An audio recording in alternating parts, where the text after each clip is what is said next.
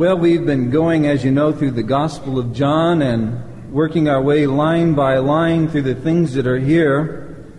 John, of course, is wanting to prove the deity of Jesus Christ, showing that Jesus is the God man, the Savior of the world, and what he does is he brings one witness after the next.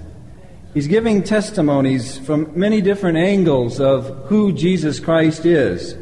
And along the way, we get to spend so much time with Jesus and learn so much from the lips of Jesus himself.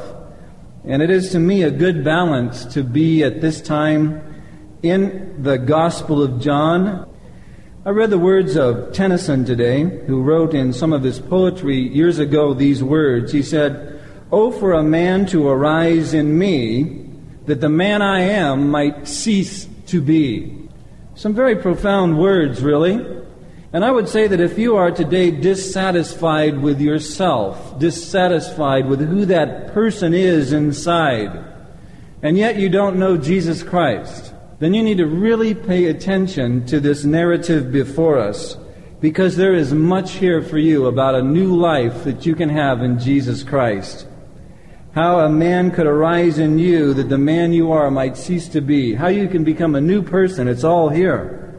I'd like to read over the narrative in verse 1 down to verse 10 in chapter 3. Then we'll get into it. Here we find there was a man of the Pharisees named Nicodemus, a ruler of the Jews. And this man came to Jesus by night and said to him, Rabbi, we know that you are a teacher come from God. For no one can do these things that you do unless God is with him. Jesus answered and said to him, Most assuredly, I say to you, unless one is born again, he cannot see the kingdom of God. It's interesting there, isn't it? Verse 3 He answered. He wasn't asking a question, but Jesus effectively cut him off in midstream and just cut right to the issue, right to the need of his heart. He answered, really, the need of his heart. There was no question. He was just getting started. So Jesus answered and said to him, Most assuredly I say to you, unless one is born again, he cannot see the kingdom of God. Nicodemus said to him, How can a man be born when he's old? Can he enter a second time into his mother's womb and be born? Jesus answered and said, Most assuredly I say to you, unless one is born of water and the Spirit, he cannot enter the kingdom of God. That which is born of the flesh is flesh, and that which is born of the Spirit is spirit. Do not marvel that I said to you, You must be born again. The wind blows where it wishes, and you hear the sound of it, but cannot tell where it comes from or where it goes. So is everyone who is born of the Spirit. Nicodemus answered and said to him, How can these things be? And Jesus answered and said to him, Are you a teacher of Israel, and you don't know these things? This is quite an amazing passage, especially as you get to know this guy, Nicodemus. You get to sort of go beyond the understanding of just some Pharisee straying out of the crowd coming to Jesus. Really begin to scrutinize this guy and see who he is. This becomes an amazing passage. I've divided it down into three sections. First of all, we see here the belief of Nicodemus. Secondly, the blindness of Nicodemus. And thirdly, the bewilderment of Nicodemus. These are the things that are here in front of us, and Jesus ministers to him on all these levels. Let's begin with the belief of Nicodemus in verses 1 and 2 here. Says there was a man of the Pharisees named Nicodemus, a ruler of the Jews. So here comes Nicodemus to Jesus. And he comes to him, first of all, the first thing we encounter is that he comes to him as a Pharisee, which is remarkable in and of itself. Because the Pharisees, as you know, were a salvation by works group. That's what they were into. They were into salvation by works. Because of the nature of this group and what they believed, they were bitterly opposed to Jesus Christ throughout all of his ministry. They are a main force that is in the crowd when the crowd is shouting, Crucify him, and he is sent to his death. These people opposed him from the beginning all the way down to the end. And they certainly opposed his message of grace because they were a salvation by works group. So, being a member of this group, it is amazing that he came at all to Jesus, if you think about it. And right off the top here, one message that I see is that there is no class of people unreachable by Jesus Christ. And that is so important to understand. That some people can come right out of the groups that are most adamant against Christ.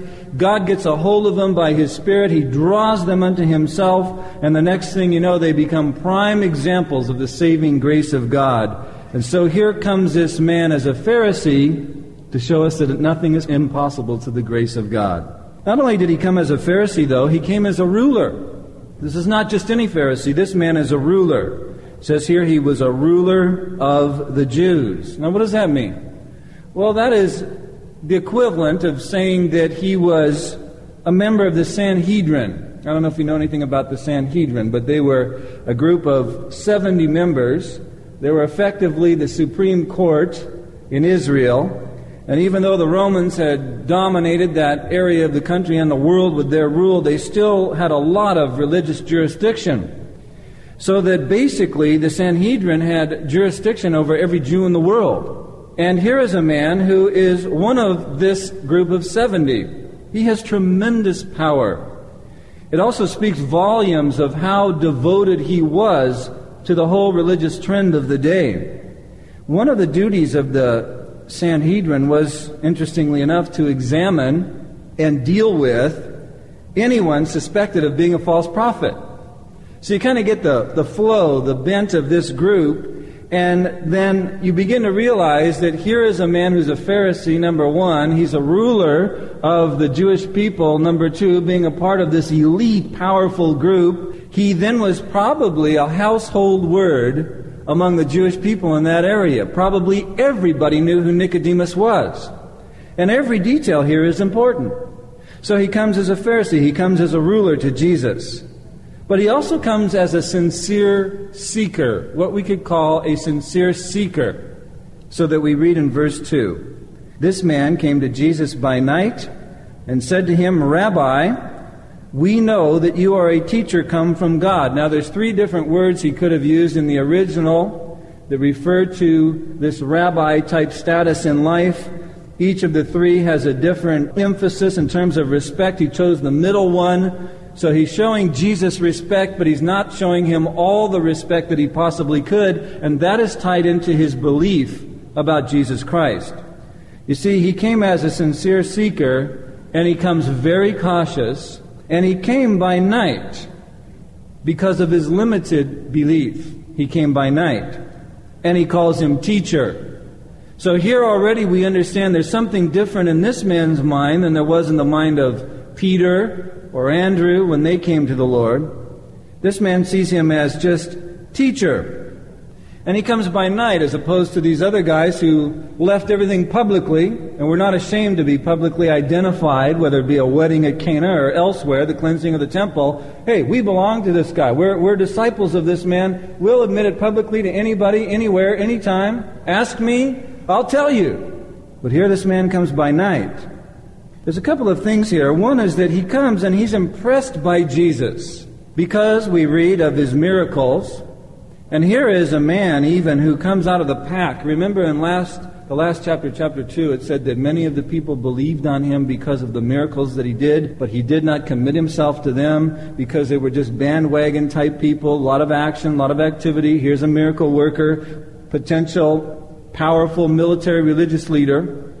So he didn't commit himself to them, but one then comes out of that group who's got more in his heart than the rest of them. And then we see Jesus now begin to commit himself to this individual because his heart is different, and yet his belief is still limited. Now he sees Jesus as a teacher. You have to realize that it had been 400 years since they had heard from God. You go through the Old Testament, all of this activity, prophet after prophet, booming the voice of God to the people. All of a sudden, dead silence for 400 years. No prophets from God. Nicodemus sees Jesus preaching. He sees the miracles that follow his teaching, and he begins to realize this man is a teacher. That's obvious, and he must be from God because of these powerful miracles. So he's a high level teacher at the least. But what I think about him beyond that, I'm not sure. And so he comes to him by night because of his limited belief. Now, much has been made of this It's derogatory to Nicodemus, that he came by night. If you understand his position as a Pharisee, number one, as a ruler of the people, a member of the Sanhedrin, those who were sent to sniff out any potential false prophets, you can understand why he might be inclined to come to Jesus by night. Especially because he doesn't believe wholeheartedly in Jesus as the fulfillment of the scriptures, the Messiah, the King of the Jews, all of these things we've heard echoed from the mouths of the disciples who have already come. And so he comes because of his position as a Pharisee and a ruler by night. He's cautious, and his faith is limited. Another thing is that I'm convinced he wanted a private discussion. Now, maybe he was afraid of what happens if the Sanhedrin hears that I'm down here. That's perfectly natural. This is a man in transition. But I'm convinced he did want a private talk with Jesus. Of course he would, to help him over the bridge of his limited belief. So again, coming by night, he would then miss the great crowds and multitudes of the daytime so that Jesus would be physically approachable and mentally approachable. He's resting under an olive tree by the campfire, you know, eating a piece of fish, whatever. And Nicodemus sort of comes alongside and says, So, say, teacher, got a minute to talk? And Jesus stops and looks at him, swallows the fish, has a bite of pita bread, and he says, Yeah. And then, so they, uh, you can see them walking away from the other guys to talk a little bit. So he wants to be alone with Jesus. And you cannot fault him for that. You can say, Oh, he was a coward. He came by night. He should have been this. He should have been that. He came by night because of his limited belief. Let me just inch you a little farther. He came by night, but he did come. Do you see that? That is the most important thing of all. Listen, come however you need to come, but come to Christ. That's the point. That is the most important thing in all of life. It isn't when he came that is the issue. It is the fact that he came. Have you come? The fact that he did come, in spite of the fact it was at night, is why Jesus responds so marvelously to him. See, way back in the book of Isaiah, there is an obscure verse. I'll read it to you. It's in chapter 42 and verse 3. And it's a prophecy of what the Messiah would be like the tenderness, the love, the patience, the insight of the Messiah. And it says concerning him, Isaiah 42 3, a bruised reed he will not break, and a smoking flax he will not quench. Matthew reaches across the sands of time and he pulls that right out of almost obscurity in Isaiah and he lifts it to the forefront of our thinking and he just writes it word for word in Matthew 12 20. Speaking of Jesus, validating the fact that yes, indeed, he was like that. And here comes this man, timid, cautious, coming by night. And he's feeble, yes, in his attempt and in his belief, but Jesus is patient with him. Jesus meets him where he's at, meets him on his level, and fulfills these wonderful scriptures. And in the process, I think he leaves us a wonderful example. We need to realize here's a slow, feeble effort to get to Jesus, but it is an effort to get to Jesus, and we need to be the same way Jesus was when we have people that are slow in coming to Christ, and be patient and loving and gracious, and meet them where they are. So he came by night because of his limited belief. He came by night, but he did come. And let me show you something else. He did start out cautiously in the beginning, but he certainly did finish well. You begin to compare him to some of the action in the Gospels, and he becomes absolutely nothing short of astonishing. Here's this guy, creeps in by night. So he has this encounter with Jesus. Time goes by, I'm sure, from there. So you have Nicodemus, no doubt, from this point, working his way slowly into full light, cautious, plodding along, working things through after this encounter with Jesus. At the same time period, you have another man by the name of Judas Iscariot. He starts out with a grand public proclamation of being a follower of Christ. He becomes part of the intimate circle of 12. But as time works its way through in the ministry of Jesus Christ, by the time you get down to the end of his ministry, Judas Iscariot, who started out with this great big falderah publicly, is found to be betraying Jesus, goes out and hangs himself. All the other disciples forsake Jesus temporarily and they flee away.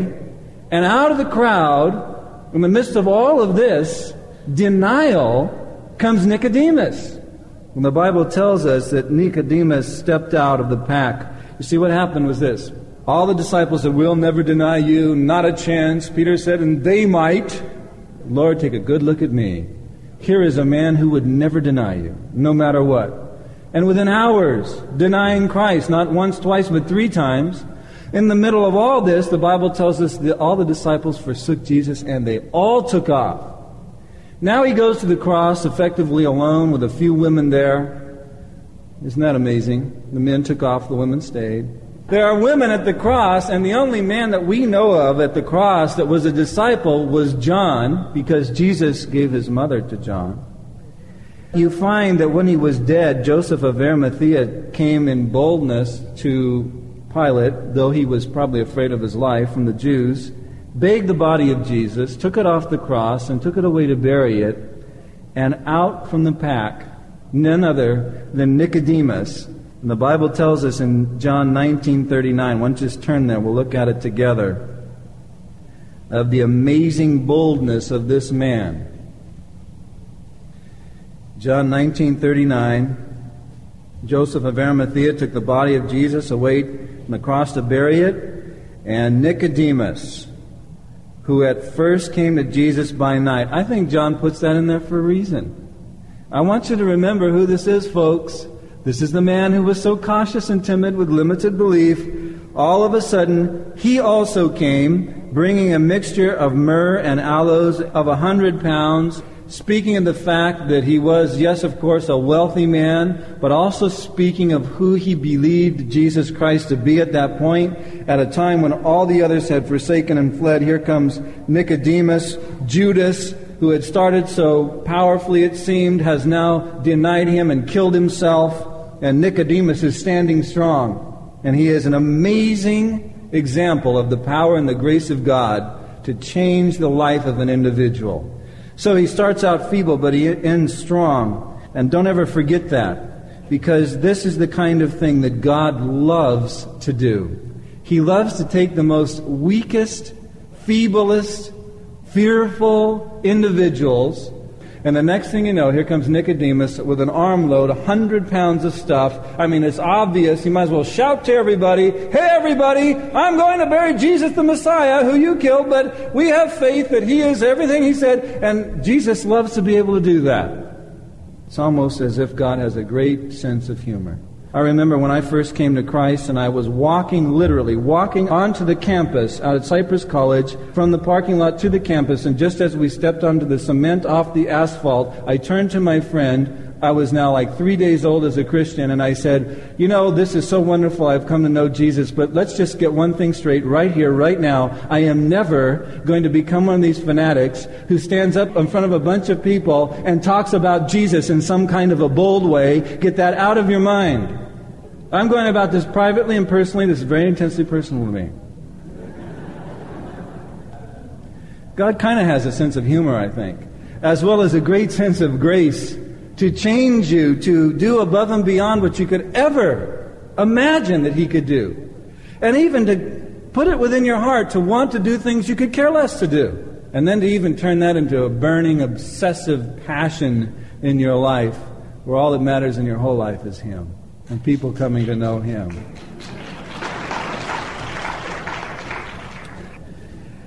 So here's this man cautious in his approach, but the important thing is that he did come to Jesus. There's another thing I think I see here, and that is that I believe he was driven by discontent.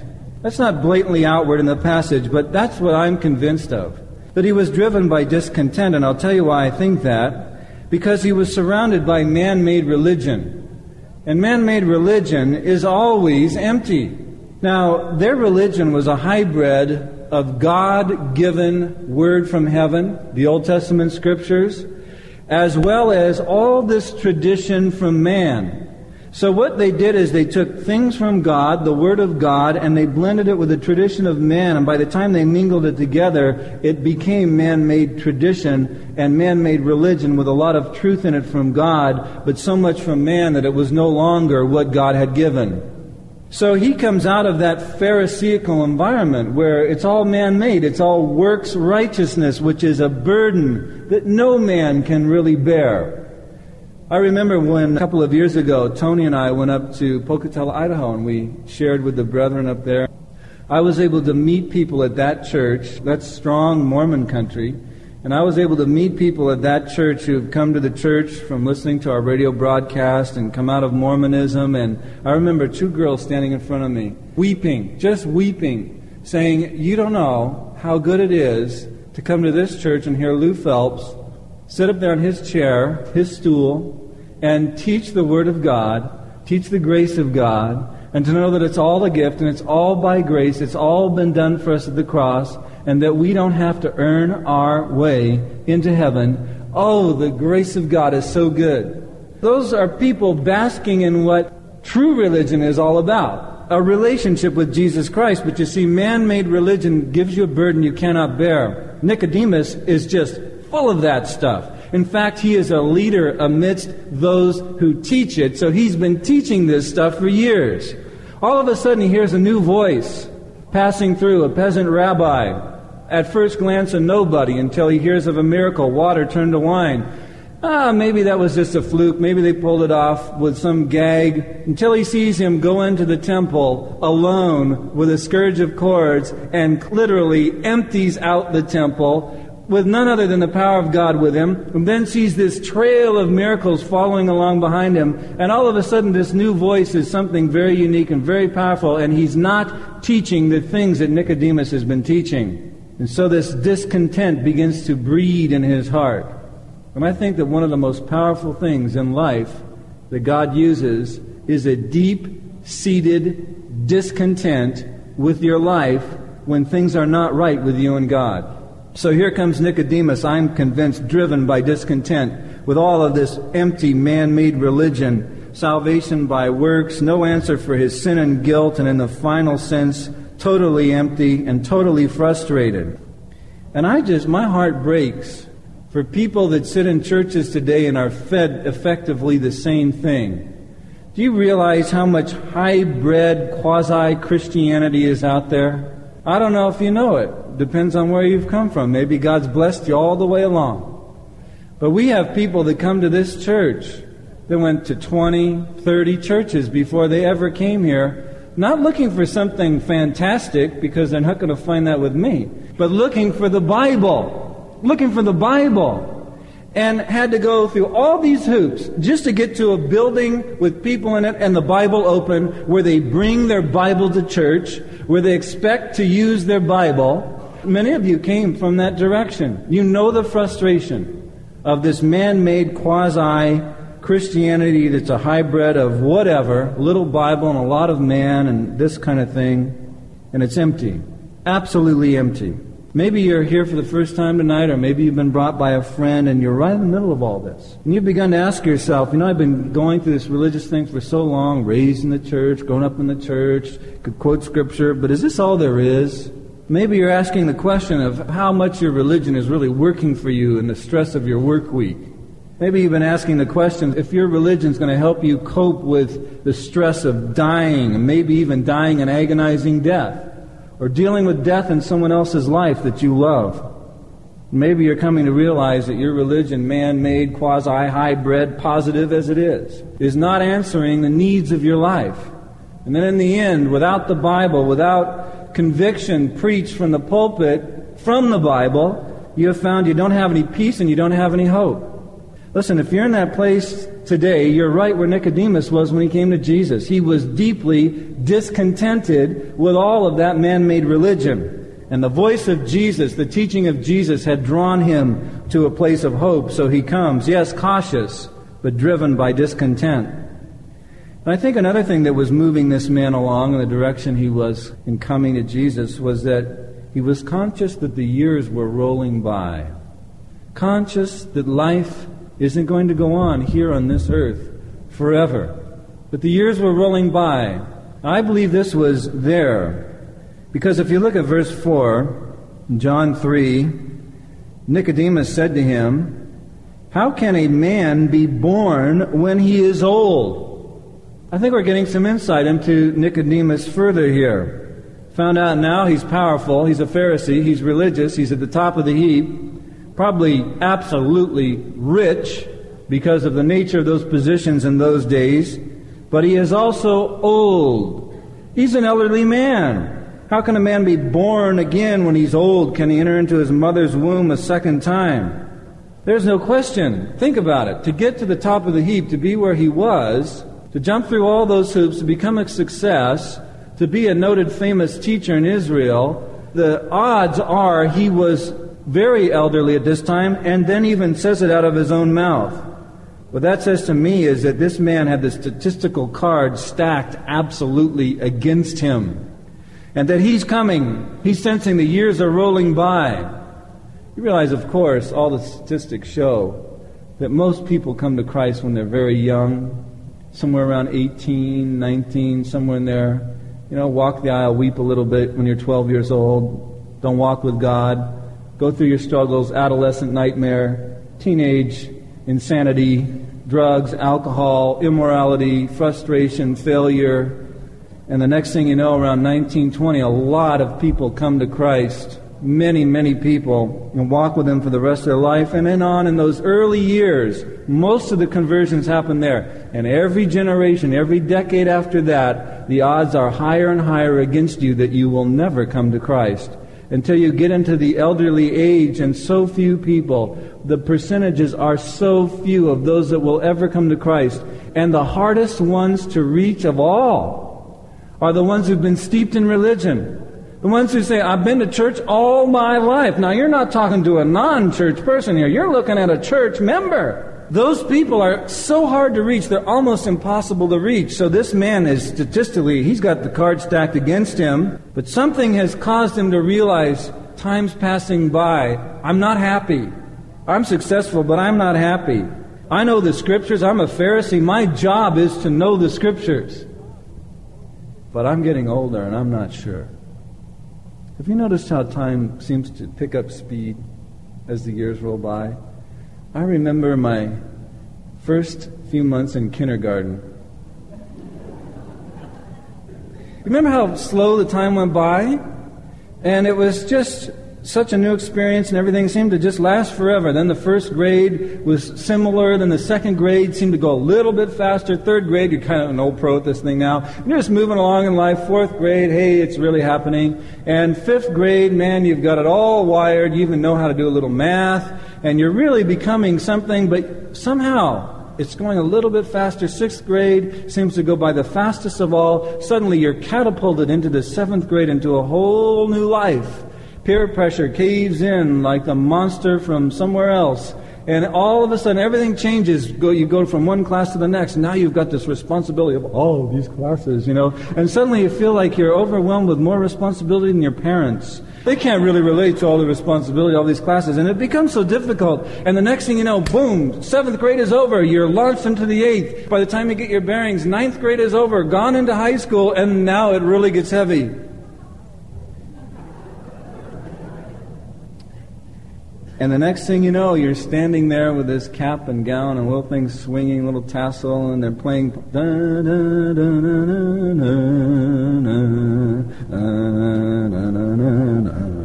I was in band, I played it.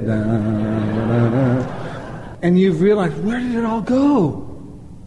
Where did it all go? That isn't anything, is it? Compared to getting out of there, getting established, getting married, getting few responsibilities in life, and the next thing you know, you got to get up, go to work, you got to come home, you work with the children, their homework, and you're trying to be, love your wife as Christ of the church, and all of this, and now, whoom, whoom, whoom, whoom. The years are zipping by like the roar of a car going by when you're in a cheap motel, you know, just whoom, whoom, whoom, whoom.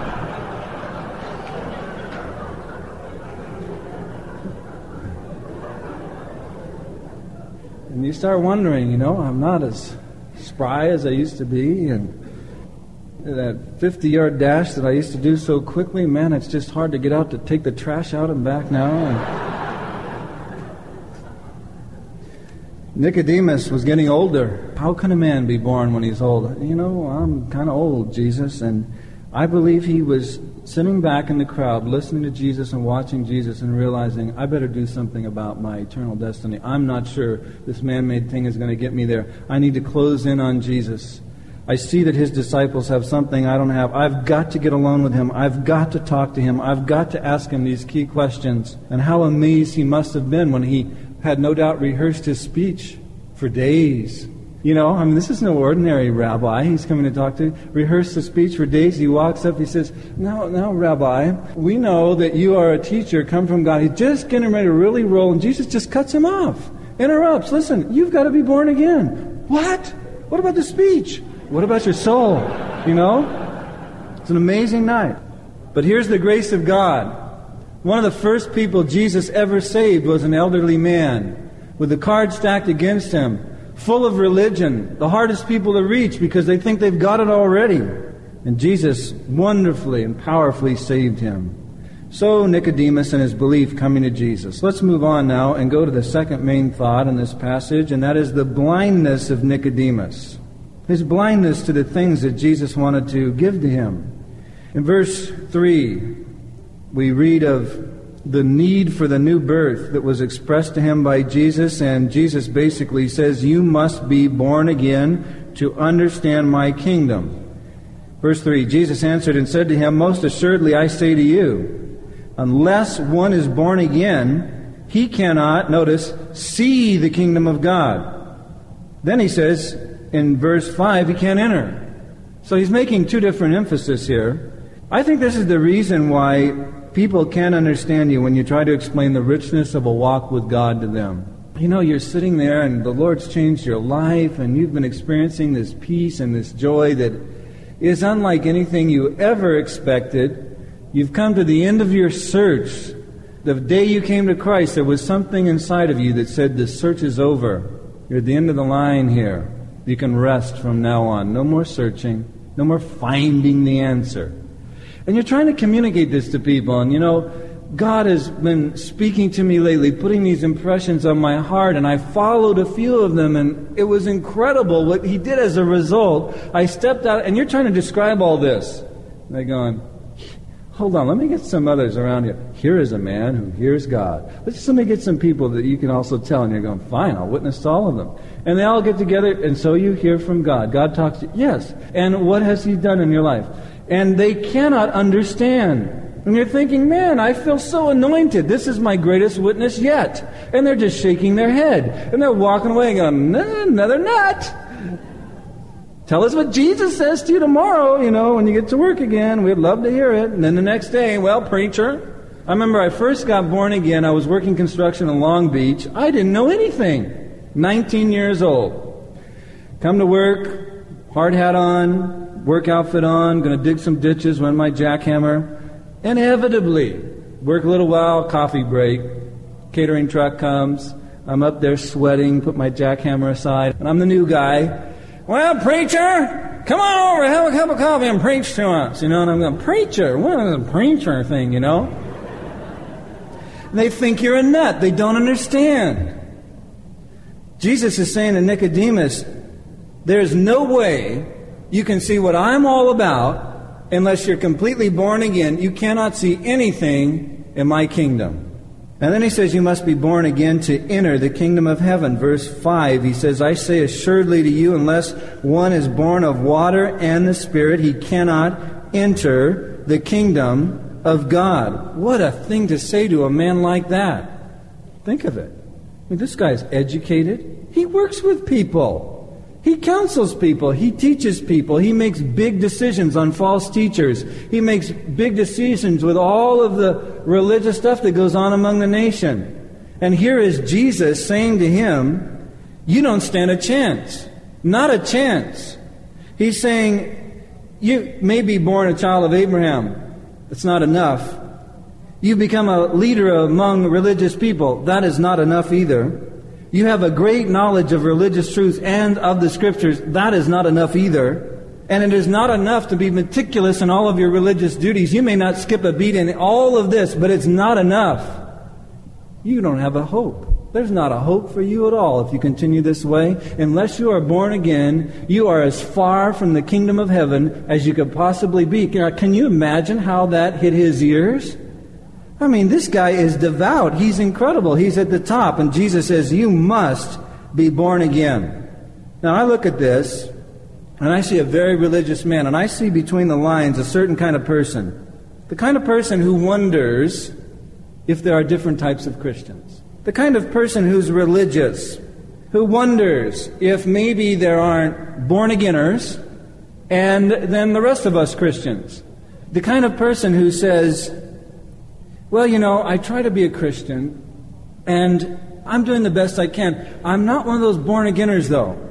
Well, you have to realize what Jesus is saying here is that there aren't two kinds of Christians. There aren't born againers and the rest of us that are into formal, denominational, whatever Christianity. No. Catholic Christianity, Lutheran Christianity, Presbyterian Christianity, put any label you want on it. Good people among all those denominations, but there are those among those denominations and groups who want to make a difference. And they want to say to you, look, it's fine if you want to be a fanatic and be a born againer. But I am a Christian trying to do the best I can. The basis they have for their belief that they're a Christian is everything that Nicodemus was. They're religious, they read the scriptures sometimes, they're meticulous in their duties. But Jesus is saying that is simply not enough, Nicodemus. It's just not enough. So if you're one of those people, Jesus has a very strong word for you. He says to Nicodemus, most assuredly, now, this is something that comes up only in John's Gospel. It's the kind of a thing that Jesus only uses. Your Bible might say, verily, verily, truly, truly, most assuredly. But Jesus only uses this phrase when he is absolutely as serious as he can possibly be with the most important issues of the kingdom of God. And he says to Nicodemus, Most assuredly, I say to you, unless one is born again, he cannot see the kingdom of God. He is saying this it's not possible to take a man or a woman, train them in religious doctrines and duties, and make them a Christian. It's just not possible. He is saying this it is impossible to become a Christian without the new birth. That's what he's saying. He is saying right here, there is no alternative. He's saying if you want your sin forgiven, he's saying if you want to know you're going to go to heaven when you die, you must be born again. Now somebody's thinking, well, but I grew up in a Christian home. Jesus says to you, you must be born again. J.C. Ryle made a good point about those that have grown up in a Christian home. He said, Grace does not run in families. It needs something more than good examples and good advice to make us children of God, and that's right. Charles Spurgeon built on that. He said, Every generation needs regeneration, echoing the words of Jesus. Do not marvel, he says in verse 7. I said to you, You must be born again.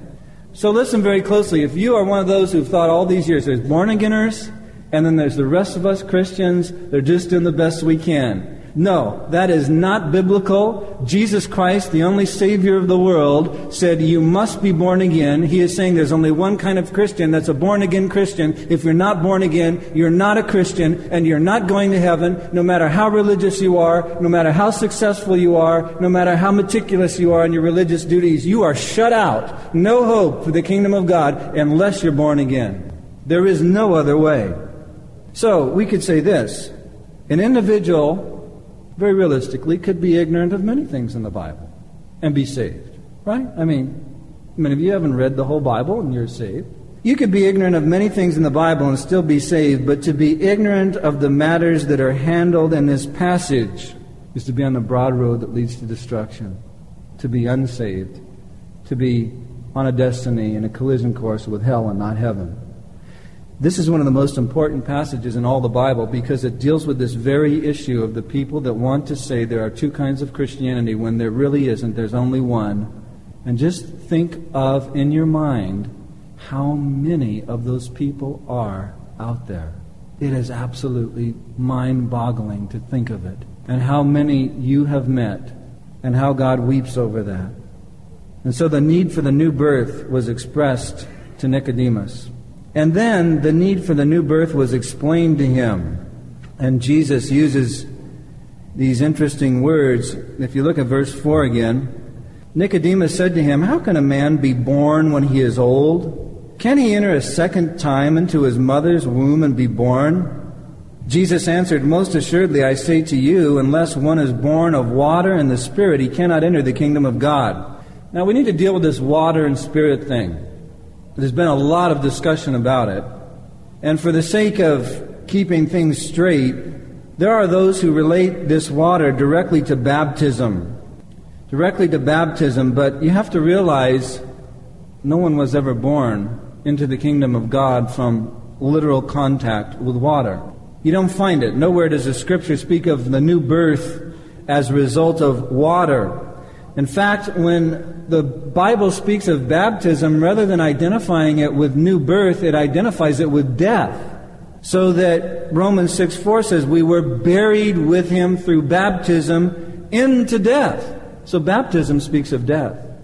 And then when you go through the full thing of water baptism, it becomes a picture of the burial of the old man, and then the new man rises out of the water. It's not a picture of the second birth, it is a picture of the death to the old man. And then you raise in newness of life with Christ. It's all symbolic of that, but it is a symbol. It is a symbol, an outward symbol of an inward reality. What the Bible does is it relates water to the Word of God. So he can't be speaking of this literally. You say, well, no, he's talking about the water of the womb. No, he's not. The, the word in the Greek is not the word that they would use in that place and that time for the water of the womb when a mother has a baby in her stomach. It's a different word entirely. So that's out. And that's the way I looked at it for years. Oh, you've got to be born of your mother's womb, the water of the womb. Water breaks, the baby comes. Sorry, that's not the word in the original language. So that explanation is out. Water here relates to the Word of God. You trace it through John's writings and you find that it is a symbol for the Word of God. For example, if you go to the woman at the well, just go to the next chapter, John chapter 4, verse 13. Jesus answered and said to her, Whoever drinks of this water will thirst again, but whoever drinks of the water I shall give shall never thirst. But the water I shall give him will become in him a fountain of water springing up into everlasting life. In chapter 15, I'll read it to you, verse 3, he said, You are already clean because of the word I have spoken to you. So what is the water? Proverbs 25, 25 says, As cold water to a weary soul, so is good news from a far country. Psalm 119, verse 9 says, How can a young man cleanse his way by taking heed to your word? The water is the good news of the gospel. It's the word of God preached. Revelation 22:17 says, "When the Spirit and the bride say, Come, and let him who hears say, Come, and let him who is athirst come, and whoever desires, let him take of the water of life freely. I testify to everyone who hears the words of the prophecy of this book. You see, it's connected, the water with the word. In Ephesians 5:25 and 26, husbands, love your wives just as Christ loved the church and gave himself for her that he might sanctify and cleanse her with the washing of water by the word. So to be born of the water, you hear the word of God. It's symbolic of the word of God. You hear it preached. You hear it ministered to. It's quickened into your heart by the Spirit. You're born of the water, the preaching of the word, and the Spirit. So born of the water. Then he says, born of the Spirit.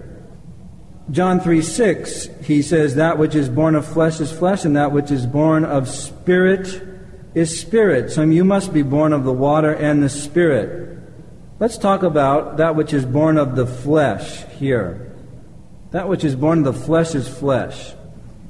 What he's saying is effectively what you find in Genesis 1, where everything reproduces after its own kind.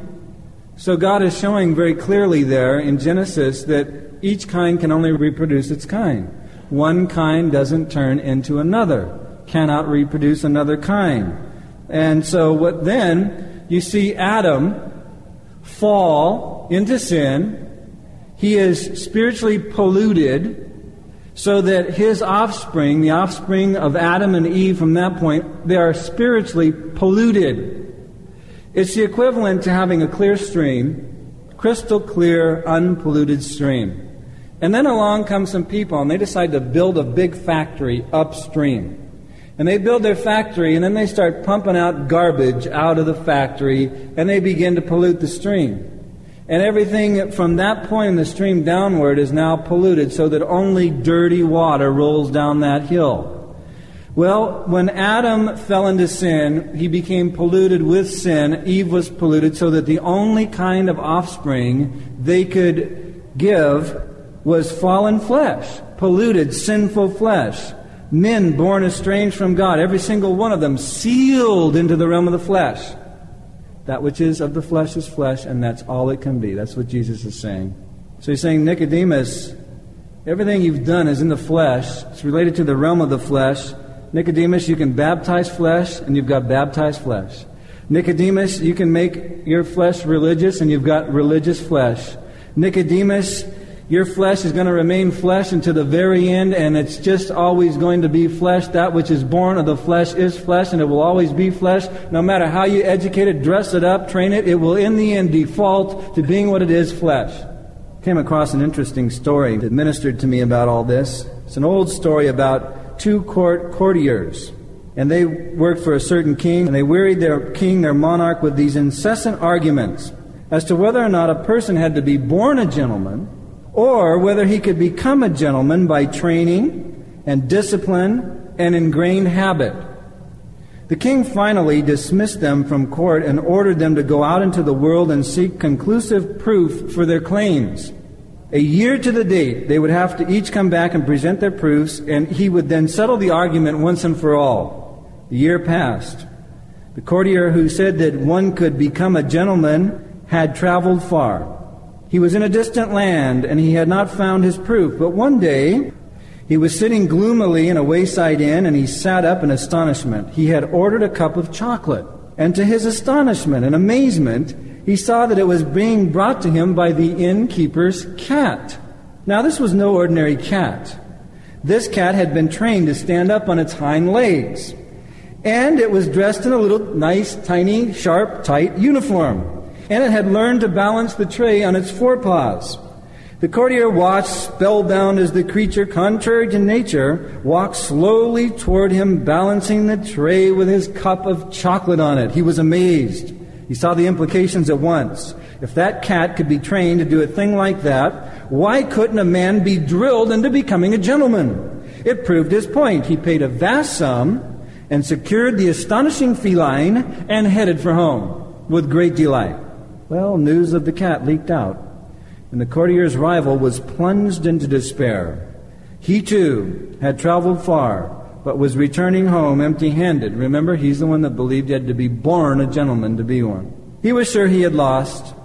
Then, just a day or two before the scheduled appearance in court, he saw something in a shop window that brought a smile to his lips. He made a purchase, but kept it well hidden from view. On the day of the trial, the first courtier presented the cat to the king as proof that a person could be so trained that he could overcome all natural handicaps and become the most accomplished of civil persons, a gentleman. As the king sat on his throne, the remarkable cat, attired in miniature court dress, walked carefully on its hind legs, made its way slowly down the red carpet, carrying a tray of chocolate to the king. The court broke into applause. Everyone was so excited. Everyone looked with admiration on that cat and with pity at the other courtier. The one who said that you must be born a gentleman to be one. Well, the other man was calm and relaxed because he was ready. With a bow to the king and a show of respect, he brought out a little box. And he bent over and he opened the box in which he had his proof. The courtier then released half a dozen white mice and instantly the cat forgot his training and education, its discipline, its ingrained habit, and its natural instinct surfaced, and in a flash off it went, scampering after the mice this direction and that. The discussion was settled once and for all. The cat returned later, purring loudly. After several hours, needless to say, his court attire was rather disheveled, and he was acting like a typical cat. You see, Jesus says that which is born of flesh is flesh. You can train it, you can baptize it, you can school it, you can educate it, you can make it successful and positive and everything else. And you can feed it with Bible, and you can make it meticulous in religious duties, but that which is born of flesh is flesh. Jesus says to this religious man who was so schooled and so trained and so slick, he says, You must be born again, or you're not going to enter the kingdom of heaven. He says, How could a man be born a second time? And he says effectively, look, Nicodemus, it wouldn't matter if you could. Because you would still be right where you are today. You must be born again, or you cannot enter the kingdom of heaven. And he said, That which is born of the Spirit is Spirit. And this is the point. Only the Spirit of God can give birth to the Spirit within man. Only the Spirit of God can do this. And so to this teacher, this religious man, this son of the chosen man Abraham, he says, What you need can only come by the Spirit of God. You don't need more logic. You need a gift from God. You need to be born again. Well, we're out of time. We have another point left. I didn't do this on purpose. We must stop here because the question comes up what is this born again thing? You're telling me if I'm not born again, I'm not a Christian. I'm telling you that. Am, that is exactly what I'm saying because that is exactly what Jesus is saying. And I'm just reading the red words on my page in my Bible. If you're not born again, you're not a Christian. You need to be born again today or you won't go to heaven. You say, well, where does the Bible say that? All over the place. The next time when we come back, we're going to go and look at some of those places. So that when we're through this famous, well trodden path in John, you will know why this is one of the most important passages in the whole Bible. Because this issue is the issue to get you to heaven. So we'll have to stop here. Let's pray. Father, thank you for this time. Thank you for the gift of eternal life. God, it is so amazing to see this religious, powerful, wealthy, stately, elderly man facing Jesus here utterly hopeless in that condition unless he is born again. And yet, Lord, it's so encouraging to see him step forth in boldness at the end of your ministry to publicly proclaim his faith in Jesus Christ as his Savior. And it's something that you did, Lord. Something happened to him as he was in the crowd listening to your teaching, and you did it. Lord, we Pray for those in the crowd today listening to your words again that need to have that same experience. They need to have that same touch from your Holy Spirit. Quicken them this day, Lord, and draw them unto yourself to this born again experience. Let them see, Lord, that the truth of the Scriptures is far more important than any tradition or hybrid of man's religion they've heard to this point. If they try to push the truth away, Lord, when they leave this place or leave this message, push it right back. Lord, follow them with this truth until the day that they get on their knees and confess Christ and live to see the day when you open their mouth publicly and they can boldly stand with you as their Lord and Savior. Work this great work of salvation in every heart, we pray. In Jesus' name, amen.